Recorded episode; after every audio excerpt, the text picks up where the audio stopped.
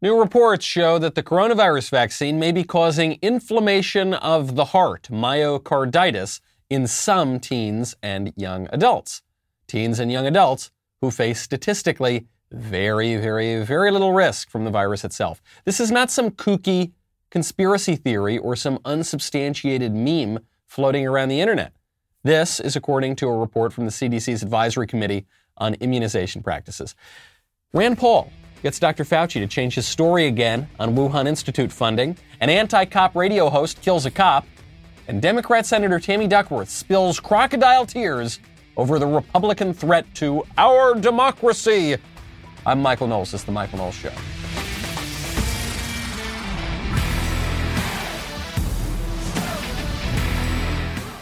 Welcome back to the show. My favorite comment yesterday from Clint Beastwood. it's a great, it's a great name. They aren't afraid of the NRA. They are afraid of we the people being armed. This is true. You know, the, the NRA is the largest, I guess, oldest gun lobby in America. And the way the left always tries to, to attack the NRA is they say it's the gun manufacturers lobby. It's just the gun makers screwing over those dumb rubes like all you deplorable irredeemables out there. I am a lifetime member of the NRA. I know many of you are members of the NRA. The NRA, sure, rep- in some ways it represents the interests of the gun makers, but the gun makers are there because we keep buying all the guns. So who, who are they really speaking for? We, the people who cherish our Second Amendment rights. One of those, one of those very important, very American ways to defend our other rights, especially in times of chaos and craziness. One great way to defend yourself in times of chaos and craziness, invest in physical precious metals such as Acre Gold. You want to buy gold bars, but you don't necessarily have all the cash at once to buy gold bars. Gold bars are not, you know, they cost a little bit of money, don't they? What if I told you you could invest in gold bars for as little as $30 a month? Michael, you would say you're crazy. That's impossible. Gold costs more than that. Acre Gold has figured out a, an ingenious way. You send Acre Gold 30 bucks a month. You invest in your gold stash. When, when the gold stash reaches the price of their gold bars, they will discreetly ship Acre Gold to your house. Acre has a new $100 a month subscription to a five gram gold bar. They've got lots of great products that will help you get started investing in physical gold. I have really enjoyed investing in physical precious metals. Great way also to hedge when things start to get a little crazy in the economy. Head on over. Head on over to getacregold.com slash Knowles. Start investing in physical gold today. Make sure you go to this URL because Acre is giving away a gold bar. To qualify for the giveaway, tweet or post why you should be the recipient and mention at get underscore acre. That is getacregold.com slash Knowles. Thank you, Acre Gold, for supporting the show. If I had told you yesterday on this show that there are reports that in some cases, I'm not saying it's a lot of cases, but in some cases, the vaccine is causing inflammation of the heart in otherwise healthy teenagers, young adults. I, I probably would have been kicked off of YouTube. I'm frankly, I may well be kicked off of YouTube for saying it today. But today, it's a lot harder for them to kick me off of YouTube because the CDC is acknowledging that this is a problem and they're investigating it. All of which is to say, you know how much I, I hate to mention that I told you so, but I suppose I, I will do it here. The argument for vaccine hesitancy among young, healthy people doesn't require the science or the studies or the investigation or the CDC. It's a very simple calculation. We've had a virus now for about 18 months.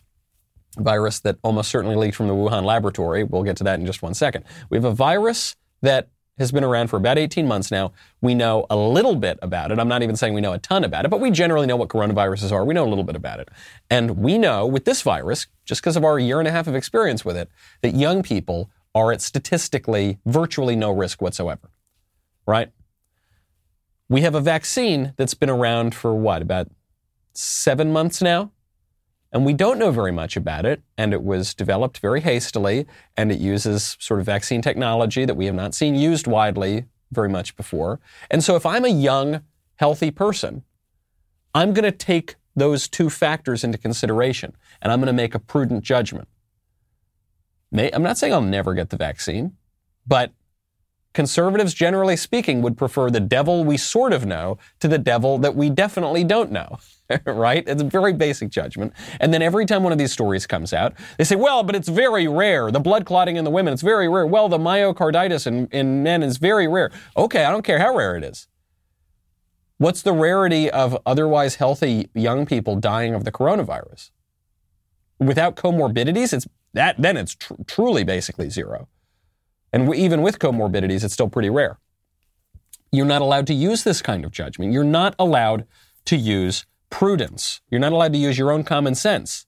It's the, it's the issue of the Wuhan lab. Anybody with two brain cells to rub together knew that it was very likely that this virus had something to do with the lab that was studying these sorts of viruses that 400 yards away from the Wuhan wet market where the thing allegedly began. But when we said this, when we just used our common sense a year ago, we were told the fake news, there were fact, there were actual fact checks, fact checks that now have had to be changed. I guess the facts are changing too. The facts didn't change. It's, it's the permission of what sort of facts we're allowed to say.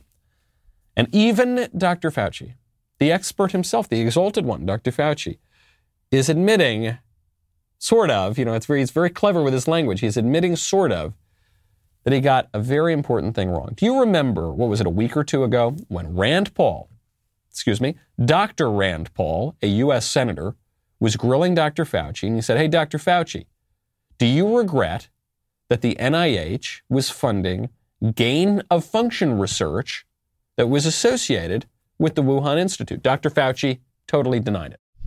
Dr. Fauci, do you still support funding of the NIH funding of the lab in Wuhan? Senator Paul, with all due respect, you are enti- entirely and completely incorrect that the NIH has not ever and does not now fund gain of function research in the Wuhan Institute. Do they fund Dr. Baric? We do not fund. Do you fund gain, Dr. Baric's gain of function research? D- Dr. Baric does not doing gain of function research, and if it is, it's according to the guidelines, and it is being conducted in North Carolina.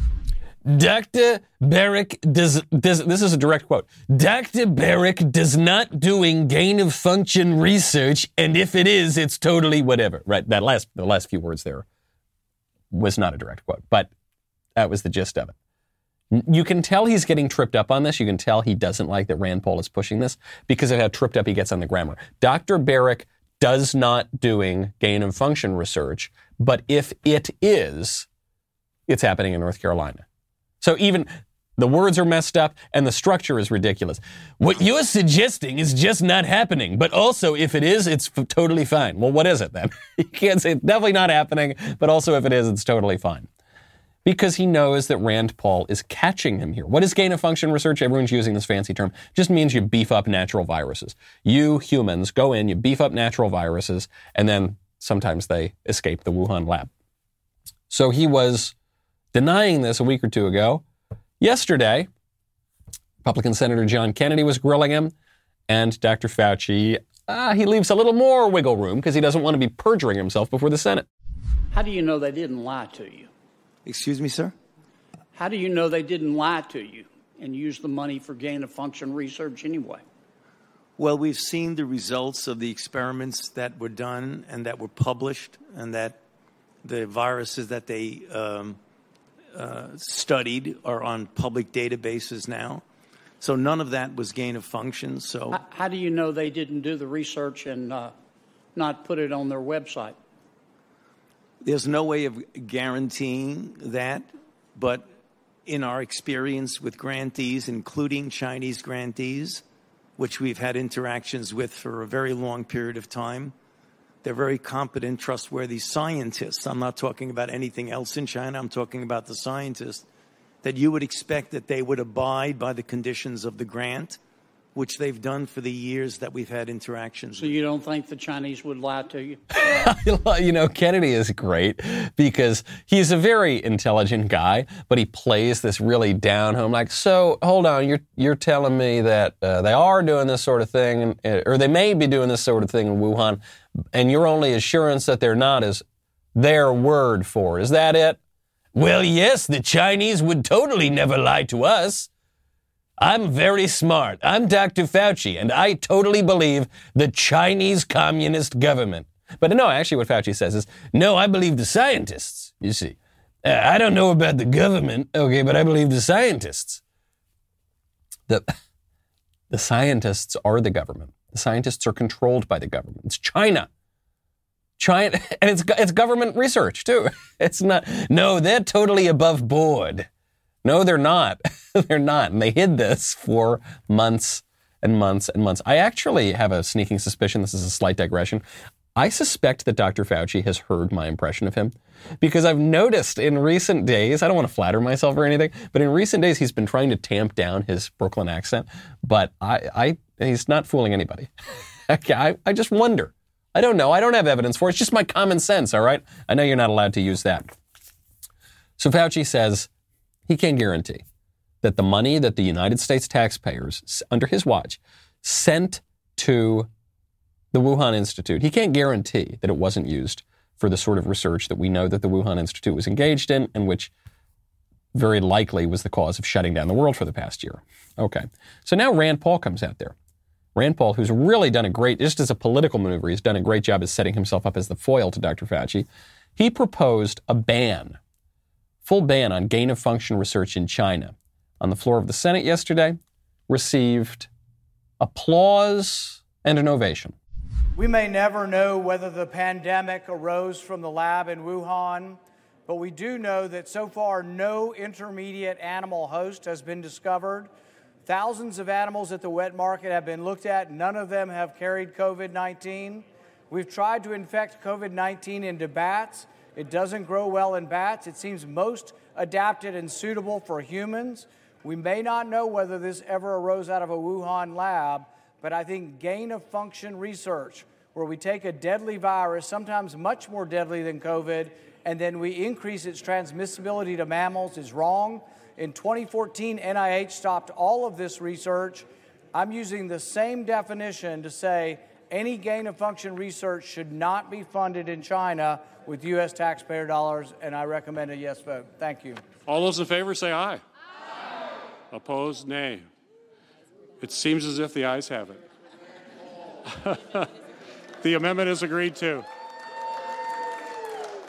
Cheers. Do you hear that? Of course the ayes have it. What? I don't care how radical a senator you are. I don't care how pro China you are. You're not going to say, no, I think we should keep allowing the Chinese, I think we should keep funding the Chinese communists uh, to create and beef up deadly viruses to shut down the world. Of course not. So it's a voice vote. It goes all for the ayes and then they cheer afterwards. Raises a question, though. If everybody's cheering for this sort of thing, if everybody's cheering and saying, do not fund the Chinese to do this kind of research, who thought this was a good idea? There were Republicans and Democrats in that chamber, senators from both parties. Who thought it was a good idea to fund Chinese communists to beef up deadly viruses to make them more transmissible to humans? The answer? the geniuses, Dr. Fauci, all the eggheads, all the geniuses, they thought that was a great idea. Rand Paul is a very astute politician, clearly a pretty good scientist too, but an astute politician. So he goes out and he says, hey, we're going to ban gain of function research in China. Everybody cheers him on.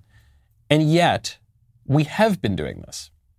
We have been funding this Wuhan Institute of Virology and even Dr. Fauci, who's very, very precise with his language. He's always trying to leave himself little outs. Even he's saying, yeah, I guess it's possible that we funded the gain of function research. And, and we know because we were funding certain doctors that may not have been doing the research in Wuhan, but the research was going to Wuhan. Okay. why are these guys, why are the people who think it's a good idea to fund Chinese communists doing the sort of research that can lead to these deadly viruses, why are they the ones who have so much political power, who have so little democratic accountability? Why, why have we enabled them to run our country? Because it's progress, because they're the scientists, because they know what's best. Much better than people who just have common sense and prudence, much better than people who are elected by the people, much better than our representatives, right? Wrong. Wrong. That's, this is a repudiation of the progressive pretense that the genius eggheads in the lab coats can run our lives better than we can. This whole year and a half has been a repudiation of that.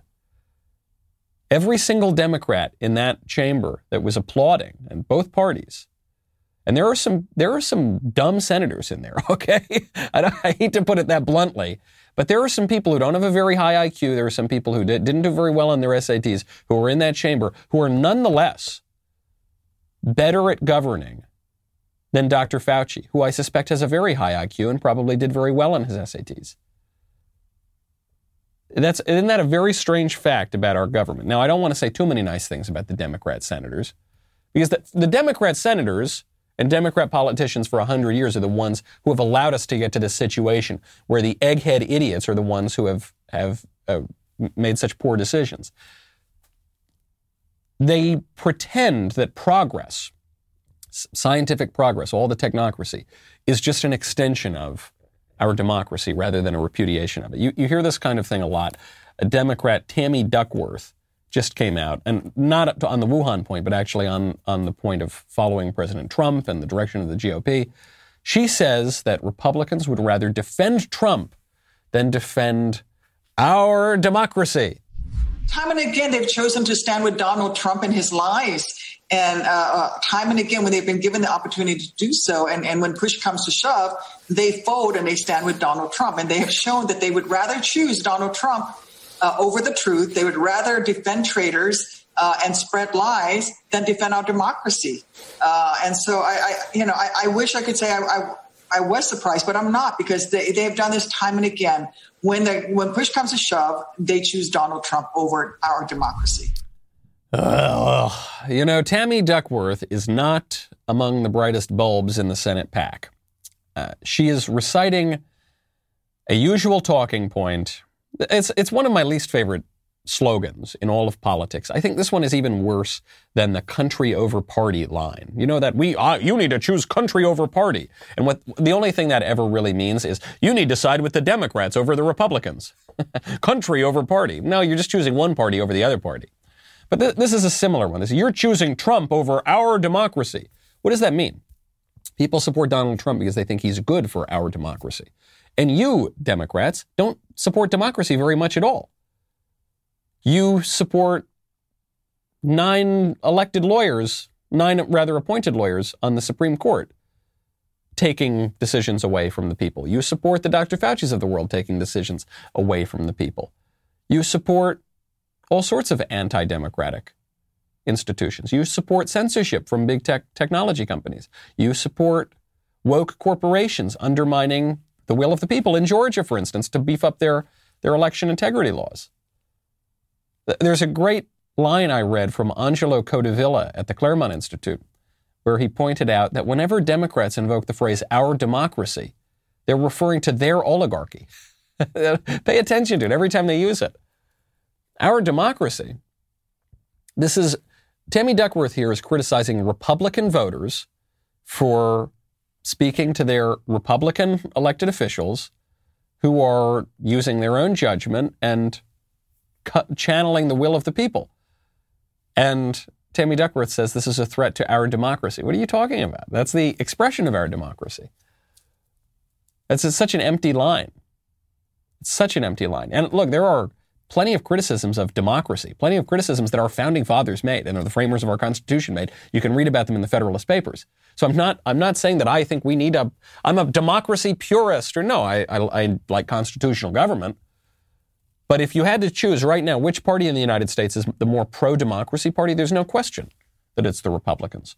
Democrats don't like our democracy. They are now openly telling us that when they get into positions of power, they are going to do their best to undermine some of our basic civil rights in our democracy.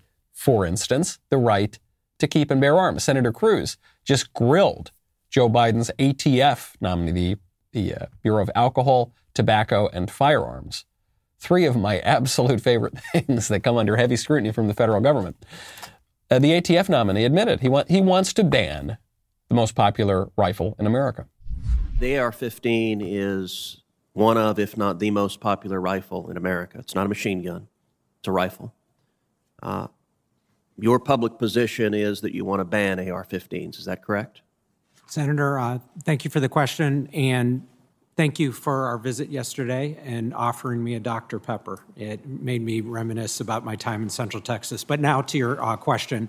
Uh, with respect to the AR 15, uh, I support uh, a, a, ban as, um, as has been presented um, in uh, a Senate bill. Uh, and supported by the president. Um, the AR 15 is a gun I was issued on ATF's SWAT team, and it's a particularly lethal weapon um, and regulating it as other particularly lethal weapons, um, I have advocated for. Um, as ATF director, if I'm confirmed, I would simply enforce the laws on the books. And right now, um, there is no such uh, ban on those guns. So you want to ban the most popular rifle in America? you gotta love Senator Cruz here. This guy is so good at being a senator. He, I don't just say it because we host the show together. I don't just say it because he's a friend of mine. He's really good. The the Biden ATF nominee, he's trying to do that Washington thing. He's trying to really, you know, present himself as a totally above board guy. He's flattering Ted Cruz. He's creating rapport. Oh, he says, so hey, hey, ATF nominee, you, you want to ban the most popular rifle in America? He goes, Senator, I just want to begin. Thank you for uh, thanks for giving me that Diet Coke or whatever, Dr. Pepper. Oh yeah, that brought me back. That doctor, I love Dr. Pepper. Yeah, that's great. That was, I had a great time with you yesterday, Senator. So yeah, you know, I, I'm, I look, I think I would, I would want to ban the gun, but you know, look, there'd be laws and this and that.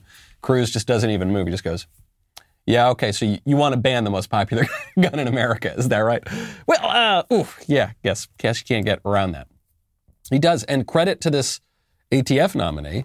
I'm sure he couldn't hide it. I'm sure there were public statements to this effect, but he comes out and he says, Yeah, I do. I want to ban the most popular rifle in America.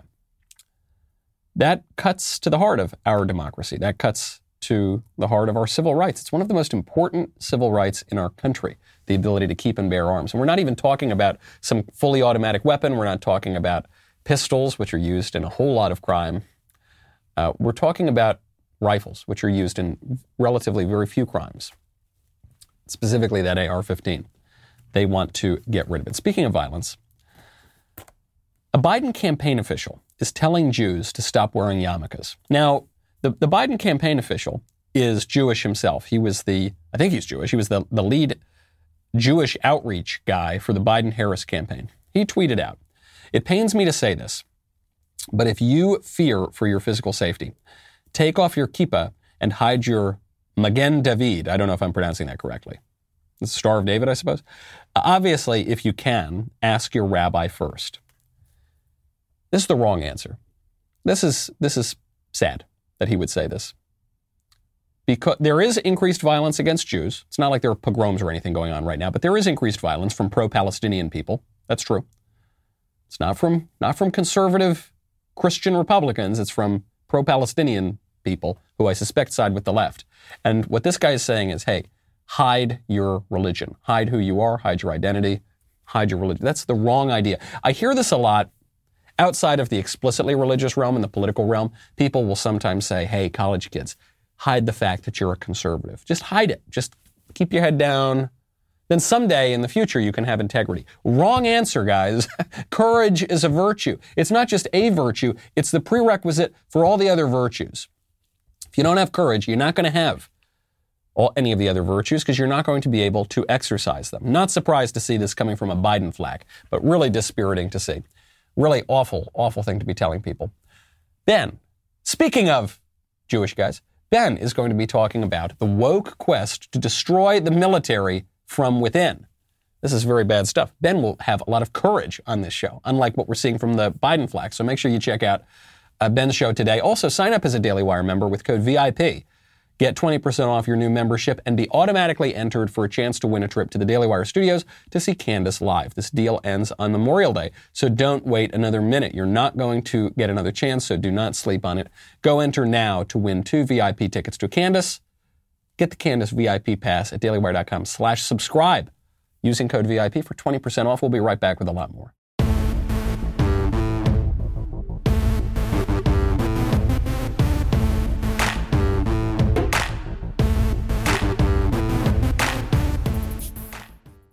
The pro Palestine stuff is really popular right now. It's popular on the left, increasingly so, and in some corners of the right, it's increasingly popular. And I, I sort of get why it's becoming a little more popular on the right. I think it's because people are reacting to what they feel is an extremist position that we've seen for the past couple of years, a couple of decades rather. We were talking about this a little bit on the, the backstage show last night.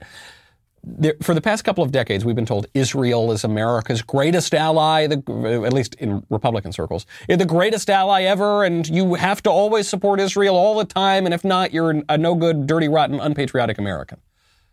I'm being only slightly hyperbolic. And some people are looking at that and saying, well, I don't know. I don't owe uh, an allegiance to a foreign country. That, that's not, doesn't constitute my patriotism in the United States. And so they'll react against that sort of thing. But it, to me, it's similar to when people have been told their whole lives, uh, if you're a white guy, you need to feel ashamed and terrible because men are awful and white people are terrible. And so you can react in this sort of juvenile way and say, actually, black people are terrible. Actually, women are terrible. You know, you react in a kind of performative, racist or misogynistic or whatever sort of way. But that's not the answer. The, the, the appropriate answer is to use your common sense. Guess that's kind of the theme of the show today, isn't it? Use your common sense and say, no, white people aren't terrible at all. White people are perfectly fine. Actually, this was an explicit question that a leftist uh, commentator brought up. It was it, people are knocking him for the question. We'll get to that in just a second because that the question I think is important for people to consider right now. But the, the, the appropriate answer I think is to say no, white people are perfectly fine. Now men I think are perfectly fine. I think they have some virtues actually, believe it or not. So th- this is how I look at the pro-Palestine stuff. Susan Sarandon is a left wing, far left actress. She tweeted out, I stand with the Palestinian people fighting against the apartheid government of Netanyahu and pray for the Israeli people that they too will enjoy peace. I also support Bella Hadid, I don't even know who that is, for having bravery to stand in solidarity with her people. That can be lonely. Here's a good rule of thumb. If you don't know all the nuances of, say, the Israel Palestinian conflict, which uh, very few people understand the nuances because the conflict goes back a very long time. There are rules of thumb that we follow. Uh, prudence, just prejudice. I know prejudice is a bad word in recent decades, but we all need prejudice to form or to, just to get through the world. What is a prejudice? A, pre, a prejudice is a, a, not totally rationally, abstractly formed opinion that we just sort of receive. It involves gut instinct. It involves the received opinion of our forebears. And that's how we get through the, the world. There are unjust prejudices, but there are just prejudices too. Here's a just prejudice. If AOC, Ilhan Omar, Nancy Pelosi, Susan Sarandon, Bernie Sanders, if all these guys are uniformly on one side of a political issue, probably you should be on the other side. I'm not saying 100% of the time, but most of the time. That's just common sense. A lot of this, a lot of the, the Israel Palestine issue comes down to race hustling. Okay, I think a lot of it comes down to this modern unjust prejudice that brown people good, white people bad. I think we're taught that. I think people are taught that in schools. They're taught to abolish whiteness. There are classes at universities about abolishing whiteness. You're, you hear this sort of stuff in workplaces, and it's just wrong and stupid. So, Marc Lamont Hill, who is a leftist commentator, he's a black guy. He used to go on Fox News sometimes, actually, I think. Uh, Lamont Hill, I guess, now has his own show, and he was, was interviewing Christopher Rufo, who's doing excellent work at City Journal exposing critical race theory which is one of the derivations of critical theory, which is one of the main topics in my upcoming book, Speechless Controlling Words, Controlling Minds, which is available now for pre order. Thank you so much to everybody who has pre ordered. Apparently, the pre sales are going gangbusters. They're going to have to print up more books. Uh, so we're very excited about all of that. You can get a signed first edition copy over at Premier Collectibles. So Marc Lamont Hill is interviewing Christopher Rufo, and he asks the question If whiteness is not always a bad thing, what do you like about being white? And if I were to say to you right now, Christopher, what do you like about being white? What would you say? I don't know. I, again, it's such an amorphous term. It's like a census term or a. a, but, a but, but, can, can, you, can you do me a favor? Indulge term. me. Indulge me for one. Just we're running out of time. Indulge me for a minute. I understand you see it as as all these things, but you surely recognize that the world sees you as white. You know the world reads you as white, and if you were to ask me some things I like about being black, I could talk about cultural norms, I could talk about tradition, I could talk about the kind of commonalities I feel around the diaspora. If I were to ask you what, particularly if you're saying whiteness is a thing that is being constructed as negative and shouldn't be, Name name something positive that you like about being white. Well, sure. I, I you know, I'll, I'll, answer with a with a, a, thing. There. You're telling me you're making straw men about things that are ascribed to whiteness that you think are wrongfully ascribed to whiteness. I'm saying if whiteness isn't a negative thing, and there's something that you actually, and that whiteness actually shouldn't be constructed as all negative, name something positive about being that you believe is positive about being white. Again, I, I, don't buy into the framework that the world can be reduced into these metaphysical categories of whiteness and blackness. Oh, man, this is a good question. People are attacking Marc Lamont Hill for asking this question, but it's a brilliant question.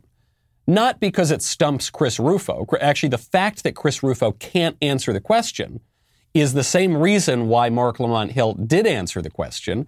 And it's just a, a fact of our culture now. You are not allowed to say that there is anything good about being white.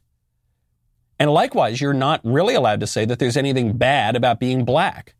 You're not allowed to say any that there's anything about particularly good about white culture. You're not even really allowed to say that there is a white culture. People who attack white people are allowed to say there's a white culture, but people who are white are not allowed to acknowledge that there is any such thing as a white culture. And it's not just a trick question.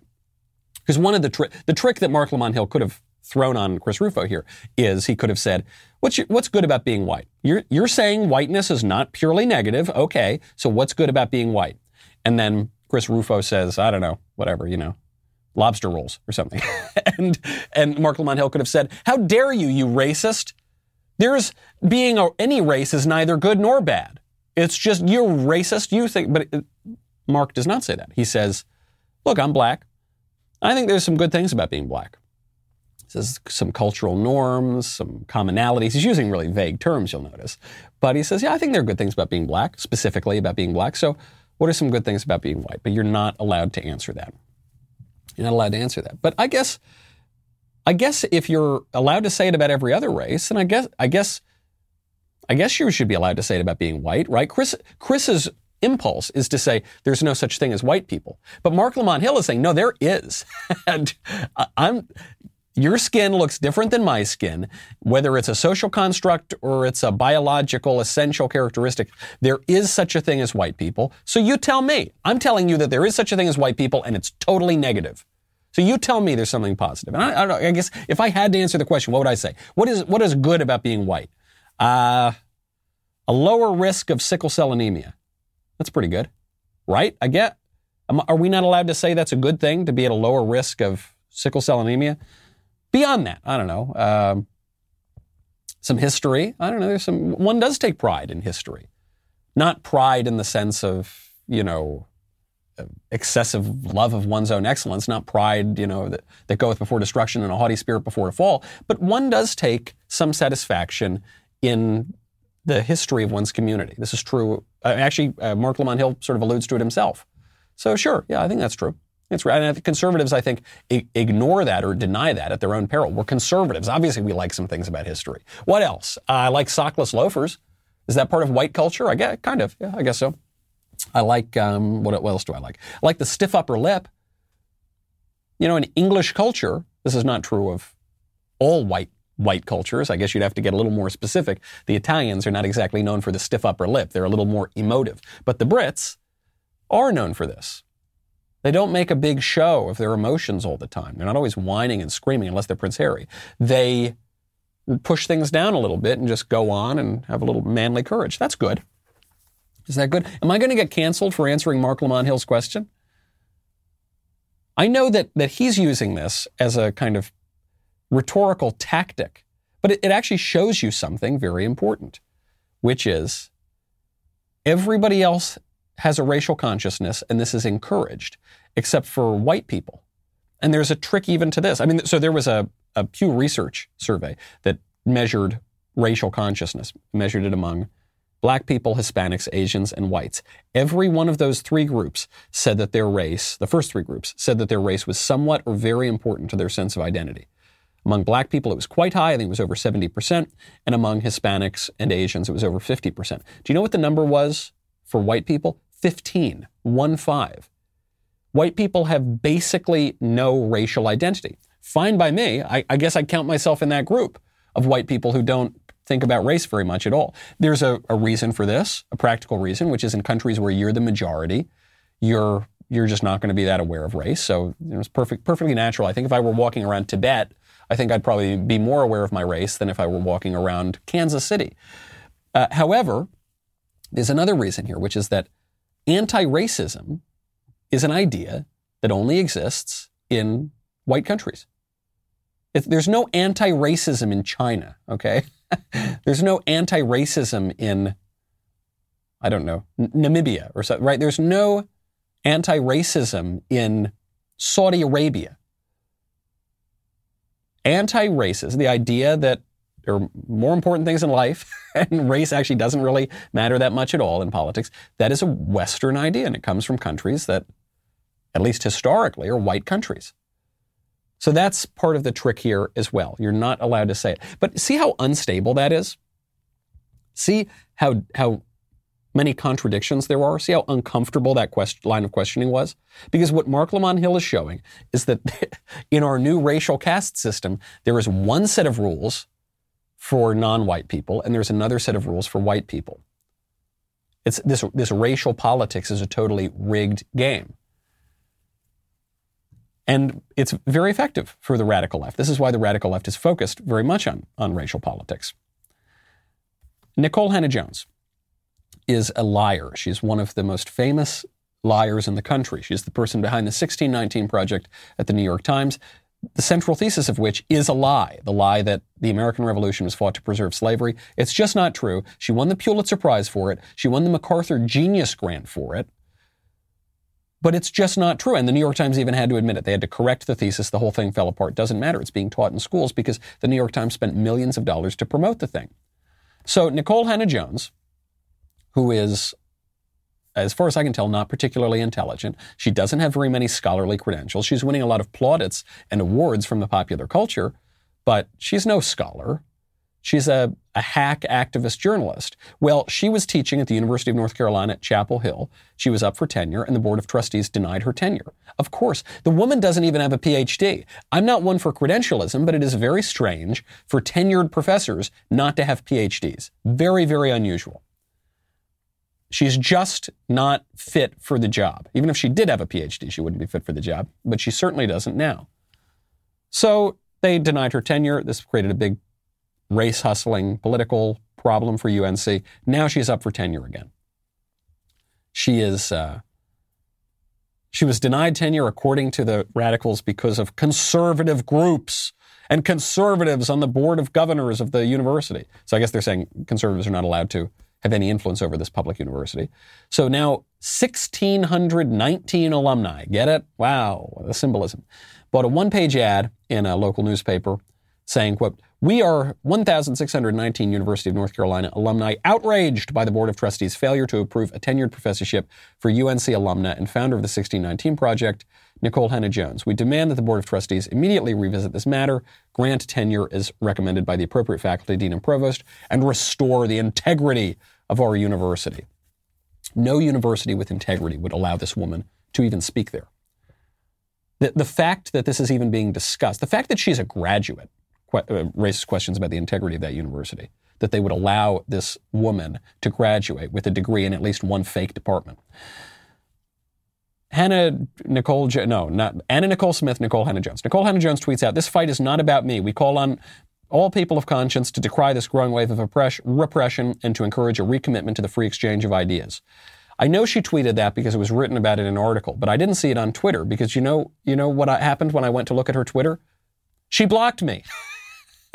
Nikole Anna Jones, who says we need to recommit to the free exchange of ideas and restore integrity. She blocked me. She doesn't believe in the free exchange of ideas. She's a liar. She should not be at any university. In our culture, we are rewarding bad faith actors. We are rewarding liars. We are rewarding people and, and giving them positions where they can communicate their trash to the masses. and we are suppressing voices that speak the truth. Father James Altman, Father James Altman, Catholic priest in Wisconsin. You might remember him because some of his homilies, some of his uh, videos went viral during the election because he had the audacity to defend Catholic teaching against the uh, heresies of the radical woke left and the, the new pseudo religion of the radical woke left. Do you remember him? Take a listen. There are way too many people who don't know the first thing about Almighty God, Father, Son, and Holy Spirit. So, truth be told, they do not love Him. And so we can see in the many godless politicians out there, in the godless educational system, in the godlessness of so many sheeples, they most definitely are not serving Him. They are not fulfilling their purpose in life to know, to love, and to serve God. Oh, you're just being political. Father Altman's too political. Politics has no place in the Catholic Church. Baloney. Pope Benedict XVI said, The church is not a political power, it's not a party, but it is, at least it's supposed to be, it is a moral power. Therefore, since politics fundamentally should be a moral enterprise, the church, in this sense, has something to say about politics. Therefore, when politics and politicians act in an immoral way, we most certainly do have the duty and the obligation to speak up and speak up about it. Absolutely. Absolutely right. Uh, was very pleased to see Father Altman's uh, homilies and to see him speaking out on important moral matters. This is what good shepherds do. So now he's being asked to resign by his bishop. The bishop, uh, William Patrick Callahan, last Friday asked for uh, Father Altman to resign for allegedly being, quote, dis- divisive and ineffective because of his controversial rhetoric defending Catholic teaching. Now, I, I do not want to just leap to the conclusion that uh, there's no issue here that's legitimate, that the bishop does not have the right to request this resignation. Father Altman, fortunately, has hired a canon lawyer and is, is fighting back and appealing this up to the Vatican, as, as well he should. But the Catholic Church is not a democracy, nor should it be a democracy. It's just not the way the body functions. The kingdom of heaven is not a democracy either, so I, I understand that. But all too often, we have seen bishops, we have seen priests, we've seen members of the episcopacy bowing down to the worldliness of our politics, to radicals. You know, there was a, a move, there was a leak that the, the U.S. Council of Catholic Bishops would hold Biden's feet to the fire on his scandal, the scandal that he so openly supports abortion in contravention of the church teachings, among, among other things, by the way. Uh, very important matters on marriage, on all these sorts of things.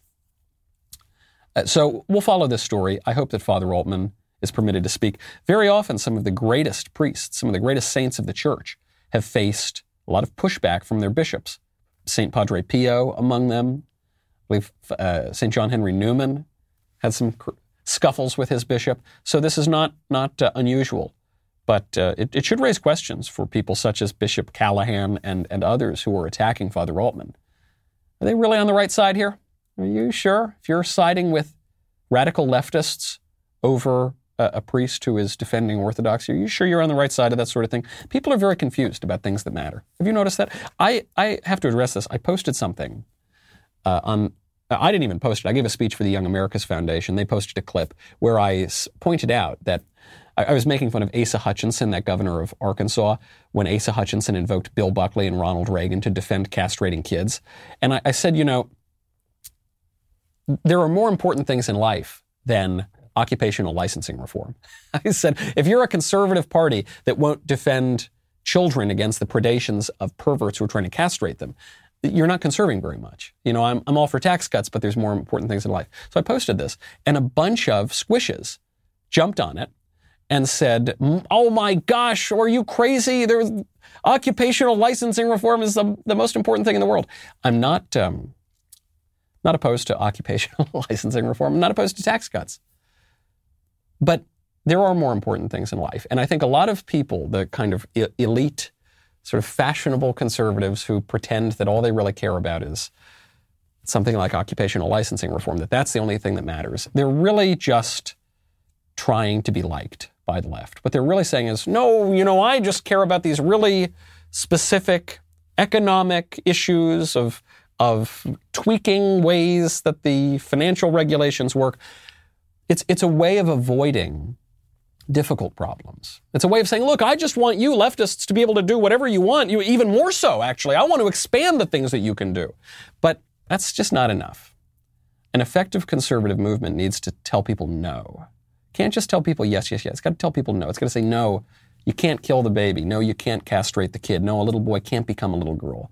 No, I'm sorry. I know that's not going to make me popular. I know I'm going to get mean tweets. But there are more important things in life than avoiding mean tweets. That's just the way it is. I think a lot of the political battle right now on the on the right, you know, there's the Liz Cheney crew, there's the crew that pretends that tax cuts are just the only thing that ever matters in politics. And there's the crew that's willing to engage in the social issues. A lot of the difference there is between are you going to go along to get along with this increasingly insane liberal regime or are you going to fight back? And you're going to be called all sorts of names and racist and sexist and all sorts of stuff. Uh, someone actually, when they saw this clip that I posted pointing out that it's, it's bad to castrate kids, they said, I can't, you're just ginning up the culture war. You're, you're pushing a moral panic. As if to say, hey, stop panicking and let us trans the kids. But you see this on other issues. Stop panicking and let us kill the babies. Stop panicking and let us sell out our, our national sovereignty to, to foreign nations like China. No. No, we're not going to do that. But we'll give you tax cuts. Uh, no, still no. But but if we if we don't just go along with everything, the left might say mean things to us. Yes, they might. Get over it. Courage is the prerequisite of all the other virtues. The only way that we're going to defend anything that even slightly resembles our true democracy. I'm Michael Knowles. This is The Michael Knowles Show. See you tomorrow.